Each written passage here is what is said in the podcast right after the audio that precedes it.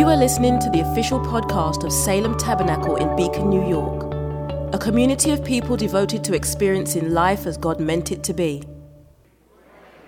If you will, will you turn to your Bibles to the Gospel of Luke? The Gospel of Luke. Did you know that today is Christ the King Sunday?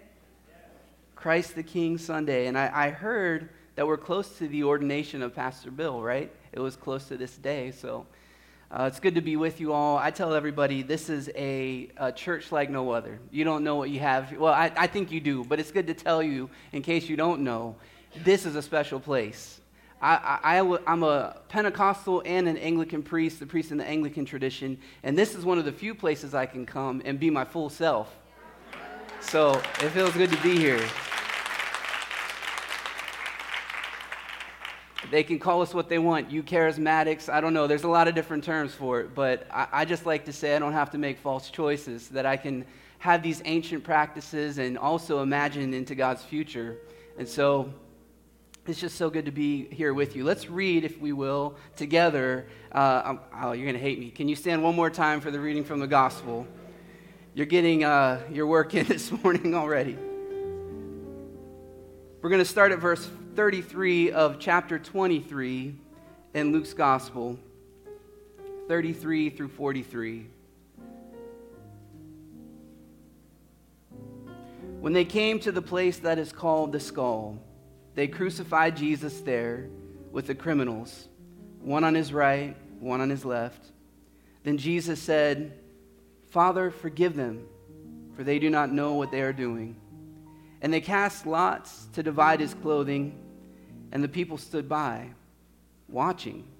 But the leaders scoffed at him, saying, He saved others, let him save himself, if he is the Messiah of God, his chosen one. The soldiers also mocked him, coming up and offering him sour wine, and saying, If you are the king of the Jews, save yourself. There was also an inscription over him This is the king of the Jews.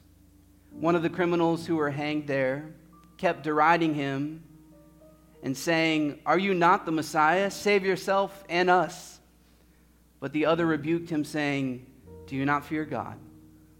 since you are under the same sentence of condemnation. And we indeed have been condemned justly, for we are getting what we deserve for our deeds. But this man has done nothing wrong. Then he said, Jesus, remember me when you come into your kingdom.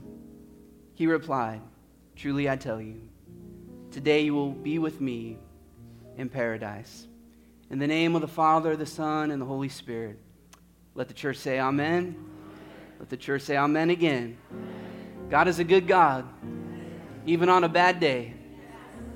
You may be seated.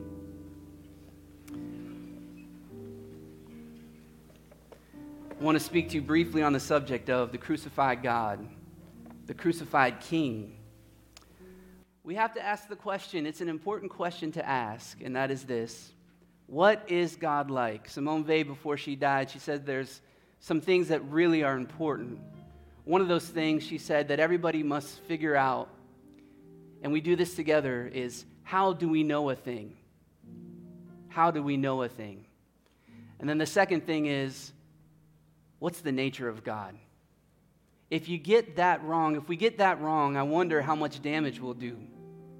Sometimes, this is going to sound crazy, I'd rather see people not believe in God than believe in a violent, retributive, petty, vengeful God. A God that is the opposite and the antithesis of love. And I'm going to go to my Orthodox roots here. If God is anything, God is love. God is this compassionate, co suffering love. And if you want to know what that looks like, look no further than that sign right there the cross. The cross is who God is. And so when we talk about who is God and what is God like, we have to start there and end there. He was slain from the foundation of the world. Amen? Okay, I'm going to have some fun. Roll with me. I'm a silly kind of preacher. This is just my personality. It's probably why I get along so well with Pastor Bill.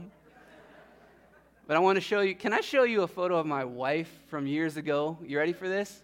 Ian, go ahead and put it up there. And she's with somebody, you'll see. if we can get that image of Diana and a certain WWF. Is this our most proud moment? Probably. Probably. How many know about the 24 inch pythons? How many were raised in the 80s, the glory days of wrestling? How many remember when they sold out? Was it the Silver Dome? Okay, we're going deep. Those are deep cuts here.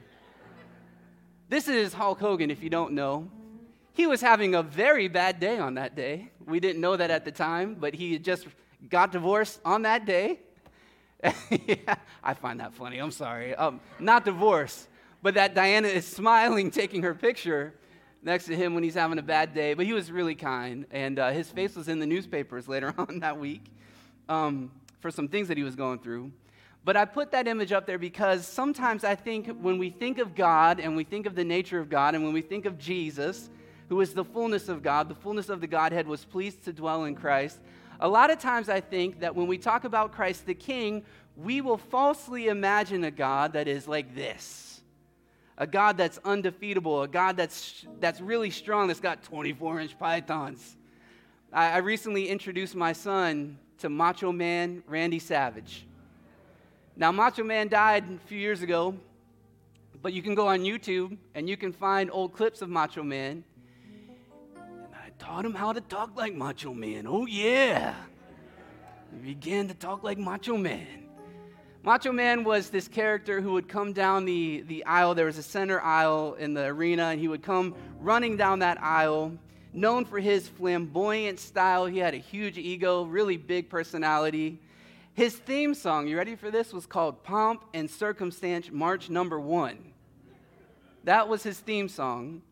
Sometimes I think that when we talk about Christ the King, we think about Macho Man and Hulk Hogan. We think about this Jesus that is undefeatable, that's however high your king is, our king is Macho Man. He'll take you down. He'll jump off the top, bu- the top buckle. I don't know if that's actually faithful.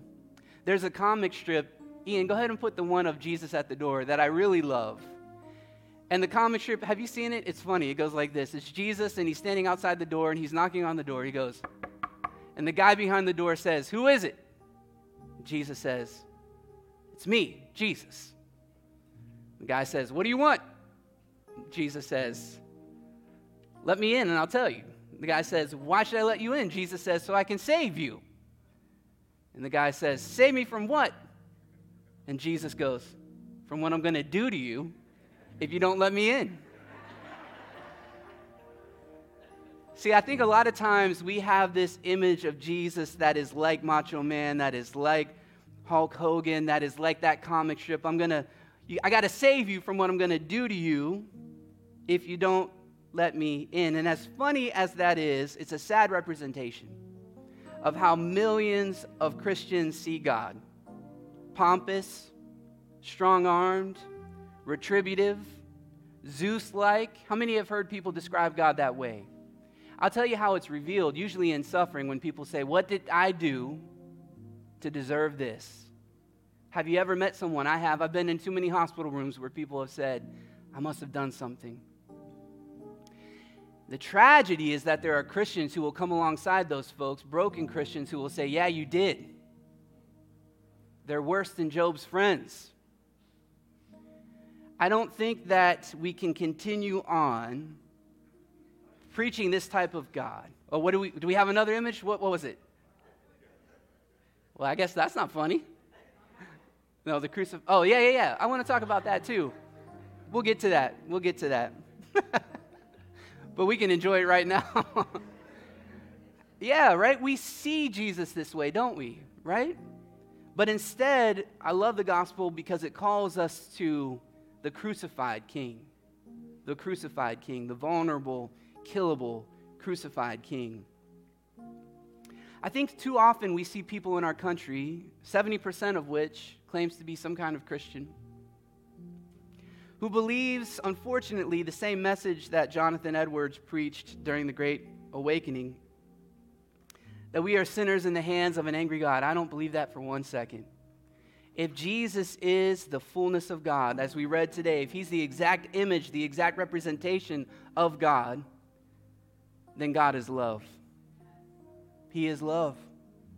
He is love. He's better to you than you can imagine. He cares for you more than you will ever know.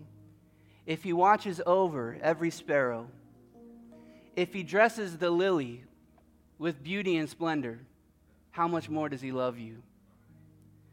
I believe that God is love. But why did the message of this angry God take off?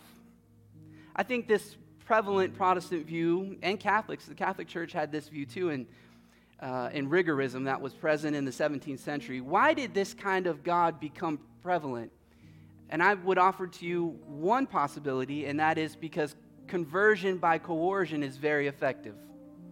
If you want to get people to believe in what you're saying, make them afraid. If you want to move people into action, give them something to be afraid of. But how many can say with me today, I'm no longer a slave to fear? I'm a child of God. He's brought me in. God is so good. God is love. The problem I think that we're wrestling with right now and that we're seeing made manifest is that if we have an angry, violent, retributive God, if God is angry, if this is a God that Jesus has to save us from, a Zeus like God throwing thunderbolts when we misstep, how sad and how misguided that might be. Because here's the gospel the gospel is not that we are saved from God, the gospel is that we are saved from death. And there's a big difference. I'm going to say that one more time. The gospel is not that we are saved from God, an angry, violent, retributive God. The gospel is that we are saved from death. That's the good news. We have to have images of God that help us really see a God that's good. I just got done reading Athanasius on the incarnation, and I kept saying over and over again in my journal this is a good God. This is a good God. A God that enters into everything, that assumes everything, because that which is not assumed is not redeemed. But this is the God that plumbs the depths of human experience and redeems it all. That's a good God. Binding us to Himself, tying us together. Only God can love God. What does that mean, Vay? That means that God's love is the very love that you have that you return to Him and to other people. God is love. And love is made manifest most concretely when we look at that cross and when we meditate and, and gaze. You know what the faith is, in my opinion? What this whole Christian project is about? Attention. Directing our gaze. You're going to misstep, you're going to make mistakes. But if you keep your eyes on Jesus, the pioneer and perfecter, the author and finisher. If you keep your eyes on Jesus, that's going to be the greatest cali- calibrative measure in your life. Keep yourself near the cross. Keep yourself near the cross. Christ the King, or the reign of Christ as we celebrate today, almost suggests the pomp and arrogance, dominance, as if to say, however high your king is, ours is higher. However strong your king is, ours is stronger. And when we do this, we might impose a meaning of power upon God that runs opposite to the God revealed in Christ. As if power was somehow the ability to dominate. Salem Tabernacle, I want to tell you something this morning from my heart to you. You could take it or leave it. But I don't think power is in one's ability to dominate. I think power is found here we believe in one God, the Father, the Almighty, Maker. There's a difference between a dominator and a maker. One works out of fear and coercion, the other one works out of love and goodness. Maker of heaven and earth. One of the saints says, No one heals themselves by destroying another. Dominators in this world, abusers in this world, whether they are in some kind of office or position of power, you know what they really are? They're afraid. Mastery and our impulse towards mastery is just our fear of death. We're afraid of not having enough, not being enough. And so we move in ways that destroy the world because of our fear of dying. So, what does God do in Christ? He shows us that you don't have to be afraid of death because there is one who has conquered death by death, and his name is Jesus Christ. We're all going to die. We're all going to die. But the good news of the gospel is this that last breath you take is your first breath in glory. And he meets you there and he says, Welcome home. Welcome home. So, what we try to do as pastors, I suppose, is we just try to help people find home.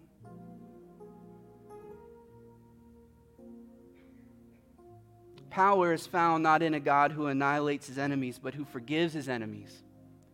At the very sight of their hatred and violence, the cross. I believe this to be so central, this Christian Orthodox idea that God is love. God is not just loving, we have to be careful there. God is love itself. Do you all know what I mean when I say that? God doesn't exist, God is existence. God is not a being, God is being.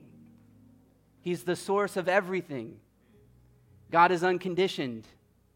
Nothing affects God. God affects everything. God is not dirtied by the leper, but the leper is made whole because God is unconditioned.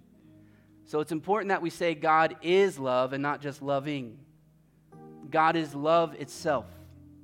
The reason why I think this is important to state is because there have been so many portraits of God that you and I have been exposed to that have been broken. I had two quotes that I was supposed to start the sermon on. I failed to do so, but let's put them up there now. This is Meister Eckhart. He said, I pray God rid me of God. Meister Eckhart, this mystic, I pray God rid me of God. Let me put it to you a different way God as you really are, deliver me from God as I imagine you to be. God as you really are, deliver me from God as I imagine you to be. This next quote is from a Pentecostal bishop. His name is J.H. King. He said this Our experience of God must be crucified. Our experience of God must be crucified. I think this is important because we have had so many portraits of God that have been bent and broken, distorted and skewed, that if we're not careful, we'll fall prey to those ideas. That's why, to some degree, we all need a dose. You ready for this? Of healthy atheism. And what I mean by that is this God, when I have a false image of who you are, when I have a wrong idea about your nature, when I have thought about you for 30 ways and my attachment to that thought or that way of thinking has kept me bound from the newness of life that you have for me, rid me of that God. I desire to be an atheist in that sense so that I can be faithful. And it's hard to let go of your attachments, especially when you've mixed it in with the divine. But do you know what I believe? I believe that conversion is not just a one time thing that happened in your life, it's an ongoing renewal that Christ manifests by the Spirit in your life every day, the renewing of your mind. You love me today. I hope you love me who I am for who I am next year because it won't be the same person. And you won't be either. So journey well. God is always creating. He didn't just create, His creation is ongoing and it's made manifest in you and I. Salem, you're beautiful. Every time I'm here, I see a new vista, a new shimmer coming out of the prism that is the grace of God in your midst. I cannot tell you how much I love you, but I hope you hear it today. It's a joy to be with you because I see the work of God in your midst. My family's here John Luke, Marty, Diana, who I co pastor with. We're both priests in the communion of evangelical Episcopal churches. One of the things that people always say when they see John Luke and Marty, and it's been a year or two, they say, Wow, they've gotten big. Wow, they've grown. How many have kids and you've had that experience? It's so true. How many you go to bed and you wake up and your kids are different the next morning? We were making tortillas a couple of weeks ago, m- months ago now, and John Luke started calling me, and I love this. You keep doing this, man. And by the way, I owe them a dollar. Every time I mention them from the pulpit, they get a dollar. They love it. It's, a, it's an agreement that works. We're making tortillas, and up until a certain point, he called me dad or daddy. But all of a sudden, we're making tortillas, and he goes, yeah, bro. he woke up one morning and his, his voice dropped. Now he's playing bass. He was on you down the whole service. He, whole service. He's playing bass. He's playing an upright bass. The kid went from being this tall to this tall. How did that happen? Well, God is letting him grow in wisdom and in stature. And that's happening to you too.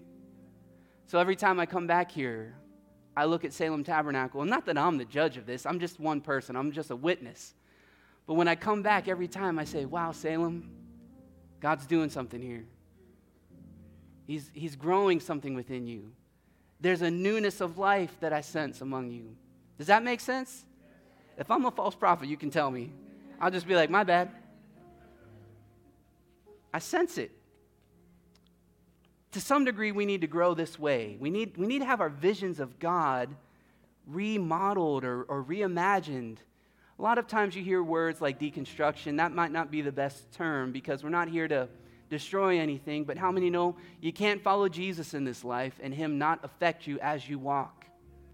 There will be some kind of change that occurs.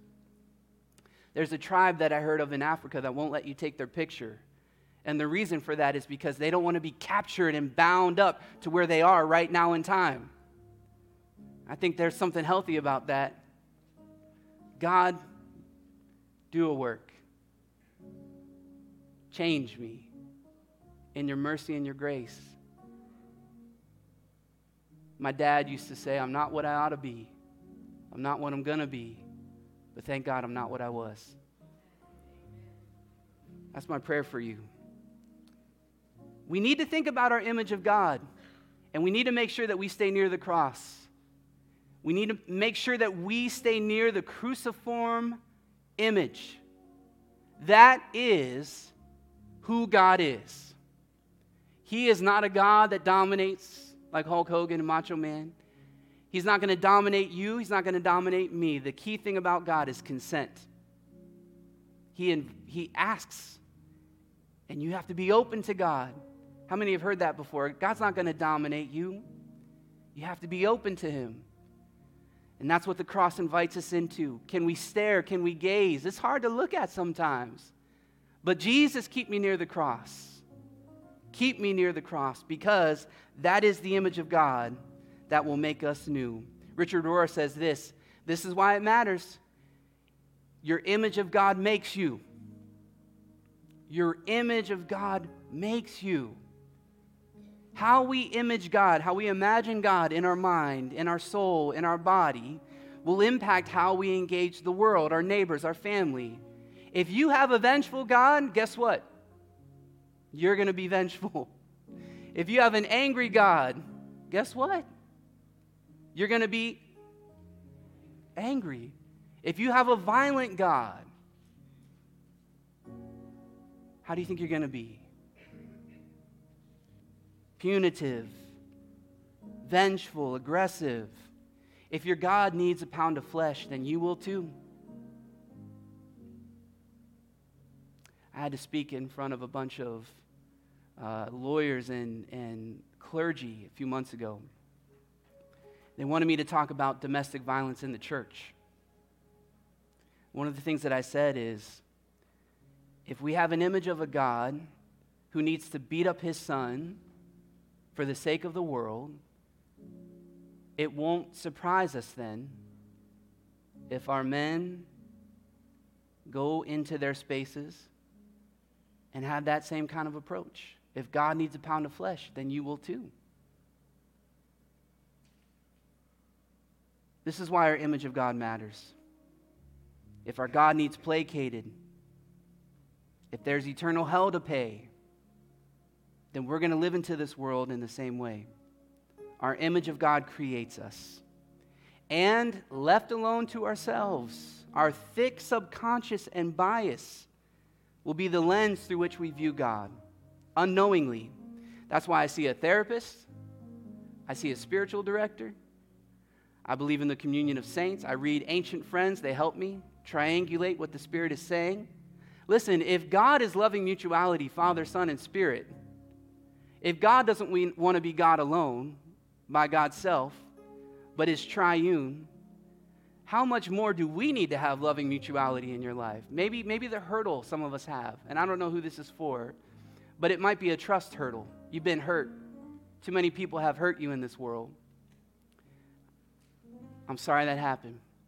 But I'm here to encourage you today that there are people in this room, and you have a pastor who loves you, and I invite you to be open to loving mutuality in your life. It will help you hear the voice of God. Is that all right? Y'all still with me? Sometimes I think that our shadow conceptions of God are too strong, and so we need God to deliver us from our bent visions of maturity. A vision that sees the fully developed life as a life that can save itself. We read it in the gospel today. Save yourself. They said, Save yourself. This is the distillation of our, our fears, all our fears and false hopes that we could save ourselves. This is the image that the world gives us. The world tells you that when you can save yourself, you are successful. You have enough money, you have enough power, and you have enough influence to have your will make an effect in the world, and you don't have to worry about anything. How many have ever heard of this expression? Pull yourself up from your own bootstraps. Or they'll say it to you this way uh, If I did it, you can do it. No one is a self made man, no one is a self made woman. You are created. End of discussion. You are created. We all come from dependency. We all live and exist within dependency because in Him we live and move. Save yourself is the very thing that this world calls successful. This vision of maturity, the developed life, typically looks like this the able bodied, self sufficient, very masculine man. That is a myth. And if you're one of those men here today, and I'm, I'm not trying to pick on men, I am one. I'm, but how many know men, we get hit with that image all the time? And we're called a failure if we're not that image. But to the men here, let's be honest and let's be humble. We're here because people loved us into being. We're not here because we did it by our, our own power. We're here by the grace of God. We're here by the grace of God. We had a loving father, a loving mother, one or the other. We had a loving grandparent. Somebody cared for us. There were teachers and pastors and bishops and instructors and mentors who loved us into being. And all of that is bound up in the grace of God. That's God coming to you, loving you. So when we hear the, the, those voices, save yourself, by God's grace, Lord, give us power to step away from that impulse. Because what we'll do is we'll create projections of God and we'll desire a God that indeed can save God's self. But when we do that, we lose the mystery and wonder and awe that is the crucified Lamb of God, slain from the foundation of the world. What God does with God's power is that He freely gives us life. Let me make my way out of here. So, God, deliver me from my shadow conceptions, my bent visions. Deliver me from the bent visions of maturity that I have. Somehow, keep me near the crucified King. And as I gaze upon him, shatter my sensibilities because they're too bent, they're too broken. The world has done a number on us, y'all. We have imported so much into the church, it's not even funny. Anybody with me in that sentiment? We have imported so much and imposed so much upon God. But if you want to know what God looks like, let me put it to you the way Pastor Brian Zahnd says it God is like Jesus. God has always been like Jesus. There's never been a time God hasn't been like Jesus. We haven't always known this, but now we do. That's what God looks like co suffering love, compassion, so, Jesus, keep me near the cross. That's what we were singing. There's a verse from that song that says, O Lamb of God, bring its scenes before me. Help me walk from day to day with its shadow over me. In the cross, in the cross, be my glory ever, till my ransomed soul shall find rest beyond the river. Let's, let's put that t shirt up there. This is what we're going to be tempted to do as we leave this place. We are going to want a God who looks like that. My goodness. I grew up, I had that t shirt. That on the, on the right, that, how many remember the Lord's Gym t shirts? I know who you are now. It, raise your hand if you remember the Lord's Gym. There's so many things I know about you already. This is a 90s Christian t shirt. I had one, and if you can't tell, it's this very chiseled, muscular Jesus who's doing bench press, or not bench presses, he's doing uh, push ups. Tells you how often I do a push up. Push ups, right? And his muscles are all shredded, and he's got the cross on him. What is that? I don't even know. Like someone, someone actually spent time on that. Isn't that crazy? We have to be careful because this is going to be a temptation for us to see God as powerful in the form of dominance, power in the form of, I'm going to lord over. But he calls to you, his disciple, and he says, You know, the rulers of the Gentiles, that's how they work. They dominate, they lord over, but not so for you. You're going to love your way to greatness. You're going to serve your way to greatness. You're going to be kind and compassionate. But most of all, be open to God coming to you in strange ways. Be open to the mysteries of God because God usually and almost certainly comes to you in the form of a stranger, in the form of that which is strange. Think about Abraham.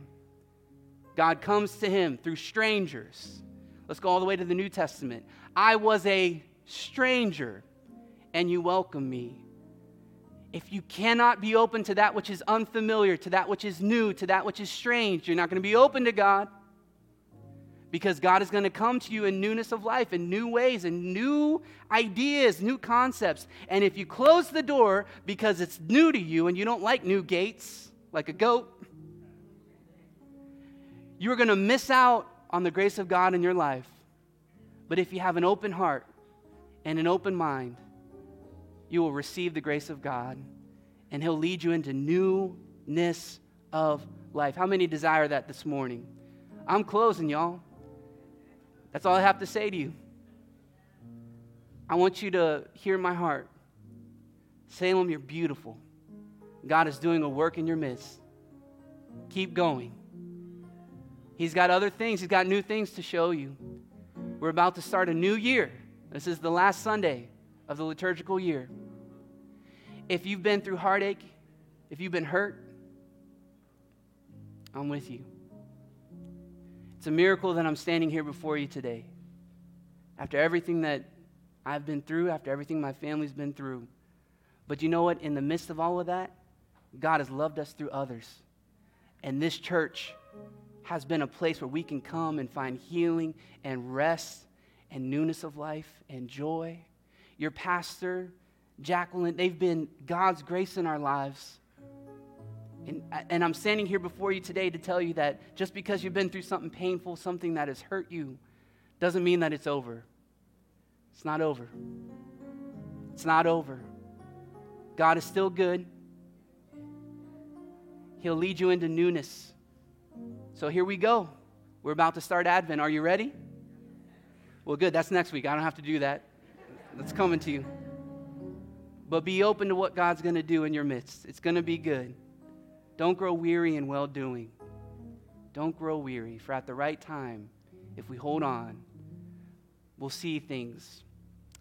All right, I'm going to finish with this quote. You wanted it to be over.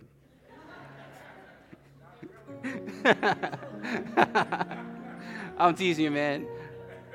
It is over. It is over. Here's, here's a quote. I, by the way, he's a legend. Do y'all know that?